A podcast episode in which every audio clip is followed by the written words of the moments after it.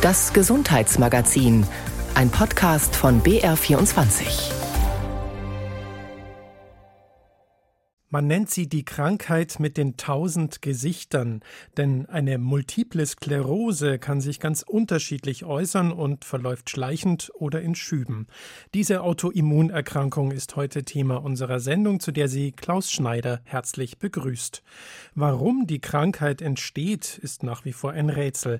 Fakt ist, rund 280.000 Menschen mit MS leben derzeit in Deutschland und jährlich kommen über 15.000 neue Diagnosen Diagnosen hinzu, wobei sich eine Multiple Sklerose gar nicht immer eindeutig diagnostizieren lässt. Warum das so ist, warum es häufig auch Fehldiagnosen gibt und warum der Moment einer Diagnose für alle Beteiligten ein besonders heikler ist, darum soll es heute gehen. Wie also erstellt man die Diagnose MS? Tanja Zieger hat sich das für uns zeigen lassen. Genau. Jetzt zeige ich Ihnen mal so einen typischen Befund von der Kernspintomographie vom Kopf von einem Patienten mit dieser Erkrankung. Die Neurologin Tanja Kümpfel sitzt an ihrem Computer in der neuroimmunologischen Ambulanz am Münchner Klinikum Großhadern. Auf ihrem Bildschirm in Grau, Weiß und Schwarz die Ansicht eines Schädels von oben. Ja, und jetzt mhm. gehe ich mhm. eben weiter runter, dann kommen wir irgendwann hier in den Hirnstammbereich. Dann, wenn man hier durch die verschiedenen Schichten durchgeht, eben diese sogenannten weißen Flecken oder wir sagen auch Läsionen sieht. Das ist so ein typisches Merkmal, dass wir eben verschiedene Stellen haben, immer wieder. Eine Handvoll dieser Flecken sind jetzt auf dem Kernspinnbild zu sehen. Sie lassen sich als für MS typische Entzündungsherde deuten. Diese Entzündungen sind es dann auch, die im restlichen Körper diverse Krankheitssymptome verursachen, wie Gefühlsstörungen in den Beinen oder Armen, Lähmungserscheinungen oder Sehstörungen. Dann gibt es aber viele Regionen, wo wir Flecken sehen, wo wir wissen, die machen gar keine Probleme. Das heißt, der Patient spürt davon nichts. Mhm. Das wäre jetzt hier so eine Stelle, so typisch. Da wird der Patient nichts von spüren. Das heißt, er kommt und sagt, mir geht's gut, ich habe keine Beschwerden. Mhm. Wir sehen aber vielleicht im Bild einen neuen weißen Fleck und dann wissen wir, die MS ist immer noch da, obwohl sie der Patient nicht spürt. Und wir nennen das dann subklinische Aktivität. Ich habe mal gegoogelt, da hieß es, solche weißen Flecken würde man in jedem Gehirn finden. Man findet ab einem gewissen Alter vereinzelt solche weißen Flecken, aber eben dann nur vereinzelt. Die haben dann nur eine bestimmte Größe, eine bestimmte Lage und so weiter, wo man dann klar sagt, ja, das ist jetzt keine MS. Aber wenn sie eben eine bestimmte Größe haben und eine Lage, wie zum Beispiel hier, so etwas finden sie nicht in einem gesunden Gehirn. Die Kernspin, also MRT-Bilder mit ihren typischen Merkmalen, sind für Professorin Tanja Kümpfel wichtig, um eine multiple Sklerose zu erkennen. Ein großer Fortschritt, denn früher mussten Patientinnen und Patienten sich oft den Vorwurf gefallen lassen, sie würden simulieren. Ein weiteres Anzeichen für MS die kognitiven Beschwerden. Hat er oder sie Schwierigkeiten beim Gehen, beim Stehen, beim Gleichgewicht halten? Gibt es Darm- oder Blasenprobleme, Sehstörungen an einem Auge? Sind die Patienten schnell müde oder erschöpft? Und vor allen Dingen treten diese Symptome immer wieder auf, über einen längeren Zeitraum. Das Problem, auch andere Erkrankungen zeigen sich mitunter genau so. Dann kann ein zusätzliches Kriterium die Nervenwasseruntersuchung sein, mit der wir vor allem andere Diagnosen auch ausschließen möchten, Borreliose oder andere Entzündungen eben. Aber es gibt durchaus immer auch mal die Konstellation, dass wir im Nervenwasser nicht typische MS-Veränderungen sehen und trotzdem die Diagnose stellen. Doch trotz der modernen Methoden oder gerade wegen ihnen, eine MS eindeutig zu diagnostizieren, ist schwierig. Zwar lassen sich heutzutage Fälle feststellen, die man früher übersehen hätte, andererseits sind die Methoden so genau, sprich sensibel geworden, dass es zu mehr falsch positiven Befunden kommt, also zu einer MS-Diagnose, obwohl es gar keine ist. Ärzte würden sich zu sehr auf die MRT-Bilder verlassen, obwohl sie nicht zu den Beschwerden passen, oder sie würden die Bilder schlicht falsch interpretieren, so das Ergebnis eines amerikanischen Neurologenkongresses vor einigen Jahren. Die Patienten haben mitunter eine andere Erkrankung mit ähnlicher Symptomatik oder sind gar nicht krank. Laut Tanja Kümpfel werden 20 bis 30 Prozent der MS-Fälle falsch diagnostiziert und diese Fehldiagnosen mitunter erst nach Monaten oder Jahren korrigiert. Eine große Belastung für die Patientinnen und Patienten. Ärztinnen und Ärzte wiederum stehen unter dem Druck, nichts zu übersehen. Denn in 70 bis 80 Prozent der Fälle ist die Diagnose ja richtig und je früher eine MS behandelt wird, umso besser. Ja, es ist eben zweiseitig. Auf der einen Seite wissen wir, dass der frühe Therapiebeginn wichtig ist, um den langfristigen Verlauf positiv zu beeinflussen. Da gibt es inzwischen einfach ausreichend Daten. Das heißt, wir fangen heute einfach früh an. Auf der anderen Seite haben alle Medikamente, alle Therapien haben gewisse Nebenwirkungen, können zu Beeinträchtigungen führen und wir wollen natürlich einen Patienten nicht unnötig behandeln, wo dann sich hinterher herausstellt, es war doch keine MS. Fehldiagnosen kommen also vor. Um sie zu vermeiden, können Ärzte natürlich eine Verdachtsdiagnose stellen, aber auch damit hat Tanja Kümpfel nicht immer gute Erfahrungen gemacht. Deshalb kann es eben sein, dass ich nur sagen kann, es ist ein Verdacht und jetzt müssen wir mal den weiteren Verlauf abwarten. Und das ist natürlich oftmals für Patienten gar nicht einfach auch damit umzugehen, weil man hat natürlich immer gerne, ich möchte jetzt wissen, was ist es denn? Können Sie mir nicht endgültig sagen, was es ist?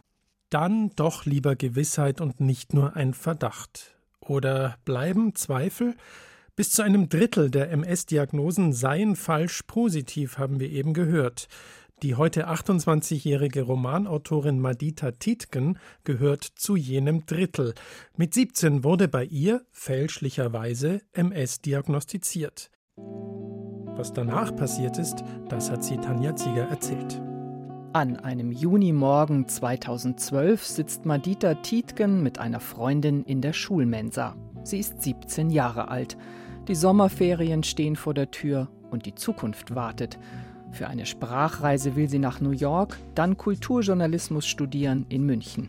Aber es kommt anders. Ich habe auf einmal total starke Kopfschmerzen bekommen, also hatte ich noch nie in meinem Leben. Ich habe plötzlich nicht mehr richtig gesehen, ich hatte richtige Sehstörungen. Meine Gesichtshälfte hat, also eine von beiden hat gekribbelt, meine Hände haben gekribbelt. Also ich konnte wirklich nicht mehr richtig irgendwie mich zusammenfinden. Madita Tietgen fährt nach Hause zu ihrer Mutter. Die bringt sie sofort in die Notaufnahme des nächsten Krankenhauses. Dort macht man zahlreiche Untersuchungen und Tests. Dann am nächsten Tag oder am übernächsten, glaube ich, ein oder zwei Tage später, haben sie dann im Beisein meiner Eltern, hat der Arzt dann eben mir erklärt, dass es Multiple Sklerose sei. Was haben Sie damals von Multipler Sklerose gewusst? Gar nichts, wirklich gar nichts. Also zwei, drei Jahre vorher haben von Freunden von uns die ältere Tochter die Diagnose bekommen. Die war da auch noch Anfang 20 erst. Insofern hat man da schon mal was gehört, aber mhm. so richtig, was das jetzt mit dem Körper macht, was das genau bedeutet. Ich saß eher so ein bisschen da und war so, ja, okay, und was ist jetzt das Problem? Also dann ist das so. Wie in einem Nebel liegen für Madita Tietgen die ersten Stunden und Tage nach der Diagnose. Der zuständige Neurologe erklärt die Erkrankung, indem er die Nervenzellen des Körpers mit Stromkabeln vergleicht. Nervenzellen werden, ähnlich wie Stromkabel, mit einer Ummantelung geschützt. Bei einer MS-Erkrankung wird dieser Mantel jedoch geschädigt und damit die Weiterleitung von Nervensignalen im Körper gestört. Welche Folgen diese Schädigung wiederum für den Einzelnen haben kann, hängt jedoch vom individuellen Krankheitsverlauf ab. Die Patientin beginnt langsam zu ahnen, dass es sich hier doch um ein größeres Problem handeln könnte. Aber so richtig bewusst wird ihr das erst nach einigen Tagen im Krankenhaus. Das war wirklich so wie von einer Sekunde auf die andere, als wäre es dann plötzlich im Kopf angekommen, so dieses so, das begleitet dich jetzt dein Leben lang und du weißt gar nicht, ob du all die Pläne, die du hast, wirklich umsetzen kannst. Also ich wollte mein Studium machen, ich wollte ins Ausland gehen. Man hat sich natürlich mit 17 jetzt noch keine Gedanken darüber gemacht, ob man mal eine Familie gründen will, aber auch das spielt plötzlich eine Rolle. Ich habe die ganzen Päckchen irgendwie aufgenommen, alle irgendwo im Rucksack mhm. verstaut und irgendwann ist es einfach zu schwer geworden. Und dieses eine Päckchen kam wieder raus und man hat sich richtig angeguckt, was das eigentlich bedeutet und dann war so, ah krass. Und dann bricht man irgendwie zusammen.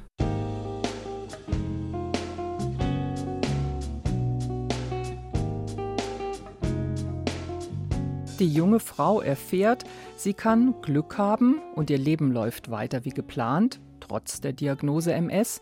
Sie kann aber auch Pech haben, sollte ihr Krankheitsverlauf ungünstig sein und mit neuen Symptomen wie Bewegungsstörungen oder Lähmungen einhergehen. Statistisch gesehen bringt Multiple Sklerose für etwa ein Drittel der Patienten schwere Behinderungen mit sich. Madita Tietgen bekommt ein Medikament verschrieben, das den nächsten Schub hinauszögern soll. Aber niemand kann ihr sagen, wie ihre Zukunft aussehen wird. Die Ärzte betonen, dass sie für eine MS-Patientin noch sehr jung sei sprich die Krankheit gerade erst angefangen habe. In dieser Phase der absoluten Unsicherheit lernt sie ihren ersten Freund kennen. Man hat jetzt mit 17 oder knapp 18 eigentlich nicht die Intention, dem jungen Menschen vor sich zu sagen, du, ich habe übrigens MS, ähm, also cool, wenn es mit uns klappt, aber dir muss halt klar sein, was dich eventuell erwartet. Gleichzeitig sage ich aber auch, ich muss es ihm sagen, weil sonst wäre es ja nicht fair. Und es ist ein seltsamer Moment, wenn noch gar nicht klar ist, ob man wirklich zusammenkommt. Ich wollte aber trotzdem so ehrlich sein. Und dann hat man schon auch Angst, dass man halt abgewiesen wird. Allein aus der Tatsache, dass man vielleicht krank ist. Und das ist, finde ich, mit 17 schon sehr, sehr hart. Es hat funktioniert, wir sind bis heute verheiratet. Also. Zum Beginn der Diagnose ist Madita Tietgen froh, alle Entscheidungen, was die Krankheit betrifft, den Ärzten überlassen zu können. Jetzt erst recht, denkt sie sich trotzig. Nach ihrem Abitur fährt sie nach New York, dann beginnt sie ihr Studium an der Uni in München. Aber irgendwann nehmen der psychische Druck, die Unsicherheit, der damit verbundene Stress und die Schmerzen im Körper überhand. Sie holt sich Hilfe bei einem Psychotherapeuten. Im Nachhinein, sagt sie, hätte sie sich mehr Zeit lassen sollen, die ganze Sache mental zu verdauen. Aber die Zweifel werden erst einmal größer. Weil ihr behandelnder Arzt an eine Privatklinik wechselt, muss sie sich einen neuen Neurologen suchen. Der neue Arzt stellt eine überraschende These auf. Er hat sich die Unterlagen angeguckt und hat dann aufgrund der Unterlagen gemeint und dem, was ich ihm geschildert habe, hat er dann einfach frei rausgemeint, also er glaubt nicht, dass das MS ist. Und ich, ich sitze da und denke mir so, hey, ich habe ich hab gerade irgendwie angefangen damit zu leben. Jetzt komm mir nicht und sag, das ist es nicht weil sich sofort die Frage gestellt hat, was ist es denn dann? Ich glaube, ich war bei vier Ärzten dann insgesamt mhm. noch. Die Hälfte hat gesagt, ich hab's. Und die andere Hälfte hat gesagt, ich hab's nicht. Also ich hatte wirklich 50-50. Und jetzt war ich immer in so einem, in so einem Schwebezustand. Habe ich's, hab ich's nicht? Was ist es, wenn es keine MS ist? Und ähm, also mhm. ich war dann in dieser Schublade, ja, vielleicht simuliert sie ja auch einfach nur. Vielleicht ist es ja gar nicht so schlimm. Also das war für mich wahnsinnig schwierig, weil ich habe angefangen, mich für meine Symptome zu rechtfertigen. Und das kam dann noch zusätzlich obendrauf zu der Unsicherheit, die ich sowieso schon hatte. Und das war nicht gut. Doch es sollen noch einige Jahre vergehen, bis sich Madita Tietgens Schwebezustand endgültig auflöst im Herbst 2018, sechs Jahre nach der ersten MS-Diagnose, werden ihre Schmerzen im Körper auf einmal so intensiv, dass sie kaum noch laufen kann und sich in einer Spezialklinik untersuchen lässt. Dort können ihr Ärzte das erste Mal glaubhaft versichern, keine MS, sondern eine Fibromyalgie ist die Ursache ihrer Beschwerden. Bei Fibromyalgie leiden Patienten unter chronischen Muskelfaserschmerzen. Die Ursachen dafür sind, wie auch bei der MS, nicht eindeutig geklärt. Auch deshalb werden Betroffene oft als Hypochonder dargestellt. Aber für Madita Tietgen ist die neue Diagnose eine Befreiung. Endlich muss sie sich nicht mehr vor dem nächsten MS-Schub fürchten, sondern hat die Behandlung und deren Erfolg auch ein Stück weit selbst in der Hand, mit Hilfe von Schmerz und Psychotherapie. Ist sie wütend auf die Ärzte, die sich damals 2012 so sicher waren, dass sie MS hat und ihr die falsche Diagnose gestellt haben? Ich habe tatsächlich später erst in der Therapie auch gelernt, dass es okay ist, dass ich wütend sein darf, dass es auch wichtig ist, dass ich darüber wütend bin, weil es ja schon viel mit meinem Leben gemacht hat.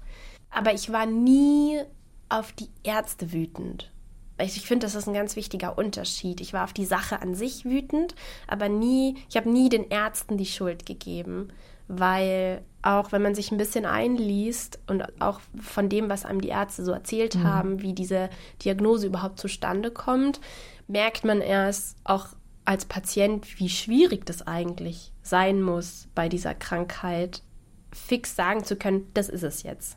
Und gerade weil es bei mir so früh war, man hat mir damals ja auch gesagt, dass sie glauben, dass es in einem sehr, sehr, sehr frühen Stadium ist, war es klar, dass man das vielleicht noch gar nicht so 100 Prozent hätte sagen können. Aber ich denke mir auch, wenn ich es hätte und sie hätten mich nach Hause geschickt, einfach nur mit der Diagnose, ah, das ist nur Migräne und sonst ist da nichts. Und man hätte mich jahrelang nicht drauf behandelt, obwohl es das gewesen wäre und ich würde davon irgendwelche Schäden davon tragen. Ich glaube, das wäre viel schlimmer gewesen. Heute ist Madita Tietgen 27 Jahre alt und schreibt Romane. Die verkaufen sich ziemlich gut. Ihr jüngstes Buch erscheint Anfang Mai. Der Protagonist leidet übrigens an multipler Sklerose. Auch so kann erfolgreiche Selbsttherapie aussehen. Ich bin nicht sauer, wie die Sachen passiert sind, sondern ich bin eigentlich fast schon ein bisschen absurderweise eigentlich dankbar dafür, dass alles so gekommen ist, wie es gekommen ist. Also es war eine harte Zeit gar keine Frage. Und vieles davon hätte ich mir vielleicht manchmal doch auch ersparen wollen. Aber im Nachhinein, so im Rückblick, denke ich mir, es ist gut, dass es so gewesen ist, wie es gewesen ist, weil sonst wäre ich heute nicht da, wo ich bin. Und ich hätte mich auch nie getraut, mich jetzt mit meinen Romanen selbstständig zu machen. Das hätte ich mich niemals getraut. Und das ist was Gutes, was dabei rausgekommen ist. Es ist hart gewesen, aber irgendwie auch wichtig. Das ist ein wichtiger Teil von mir. In ihren Büchern hat Madita Tietgen ihre MS-Diagnose auch thematisiert und aufgearbeitet. Trotzdem, es ist hart gewesen. Das ist es wohl immer und das gilt gleichermaßen für eine richtige Diagnose oder eine, die sich im Nachhinein als falsch herausstellt. Denn selbst wenn nur der Verdacht auf eine multiple Sklerose vorliegt, das Leben von Betroffenen steht von jetzt auf gleich auf dem Kopf. Da stellt sich für Medizinerinnen und Mediziner natürlich die Frage, wie sage ich es den Patienten am besten? Die Diagnose Multiple Sklerose ist ein Schock. Und diesen Schock erlebt der Oberarzt der Marianne Strauß Klinik am Starnberger See, Wolfgang Feneberg, oft besonders bei jungen Patientinnen und Patienten. Also das ist natürlich ein totaler Verlust dieser Unversehrtheit, die man ja gerade im jungen Alter hat. Und das ist etwas, was man nicht über Nacht wegstecken kann. Es ist vor allem die Ungewissheit, die bei den Betroffenen massive Ängste auslösen kann. Denn gerade am Anfang einer solchen Erkrankung ist es schwer zu sagen, wie sie sich entwickeln wird. Und im Prinzip braucht man da auch Unterstützung. Es ist sicherlich sinnvoll, hier eine erfahrene psychotherapeutische Unterstützung zu machen. Es gibt für Menschen, die große Probleme damit haben, auch die Möglichkeit, nach einem ersten Schub eine Rehabilitation zur Krankheitsverarbeitung zu machen richtig annehmen kann man so eine Krankheit ja nicht innerhalb von wenigen Wochen oder Monaten. Das dauert im Prinzip Jahre, weil es ist ja letztendlich etwas, was, wenn die Diagnose denn wirklich stimmt, das ganze Leben beeinflusst. In der Marianne Strauß Klinik, einer Fachklinik für multiple Sklerose, arbeiten auch Neuropsychologen und klinische Psychologen, die Patienten helfen, den Schock der Diagnose zu verkraften. Allerdings profitieren davon nur stationär aufgenommene Patienten.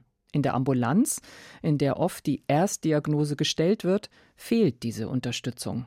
Als Facharzt oder beziehungsweise in der Ambulanz können wir natürlich den Patienten nicht alle ein paar Wochen sehen. Das geht einfach nicht.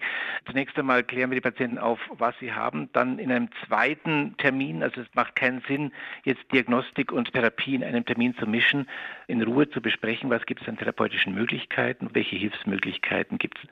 Und dann muss man halt entscheiden, gibt es Gründe hier zum Beispiel psychologische Unterstützung dazu zu holen. Es gibt die Selbsthilfeorganisationen wie die Bayerische und Deutsche Multiple Sklerose Gesellschaft, die sehr erfahren sind und die auch da letztendlich unterstützend das Ganze auffangen können. Der Arzt allein kann es nicht.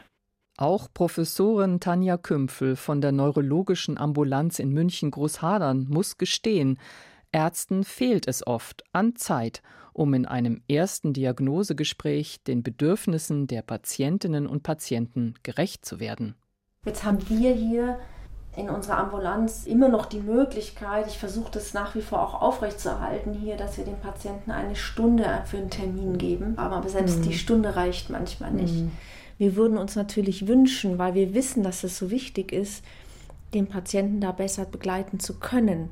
Sei es dann mit professioneller psychologischer Hilfestellung, so ein Setting zu haben, dass man das sofort auch so vorhalten kann, das wäre sehr, sehr wünschenswert. Und dann passiert das, was Neurologen wie Tanja Kümpfel und Wolfgang Feneberg gerade zu Beginn der Erkrankung gerne vermeiden würden. Patienten holen sich die fehlenden Informationen im Netz. Denn nicht alles, was dort steht, stimmt so. Und manchmal braucht es auch mehr Vorwissen, um das Gelesene richtig einordnen zu können.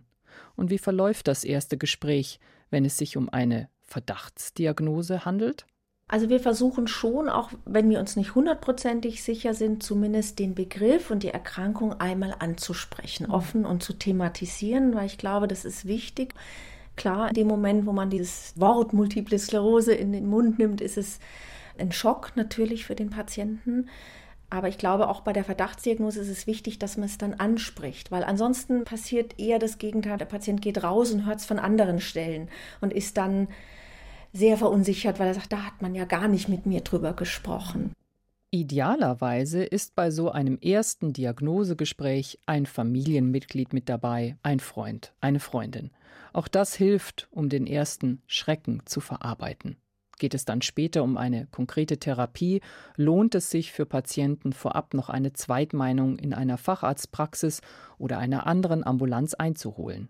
Multiple Sklerose ist zwar eine chronische Erkrankung, die schwere Verläufe haben kann, aber sie ist auch eine der am besten behandelbaren Erkrankungen in der Neurologie. Was wir eigentlich gar nicht von uns aus thematisieren, ist dieses Thema Rollstuhl, weil wir es doch positiv sehen und sagen, wir sind ja dran, wir versuchen frühzeitig was zu machen, dass das gar nicht so im Fokus steht. Das kommt eher manchmal vom Patienten dann, dass er sagt, werde ich im Rollstuhl landen? Da sehe ich mich jetzt. Was meinen Sie dazu?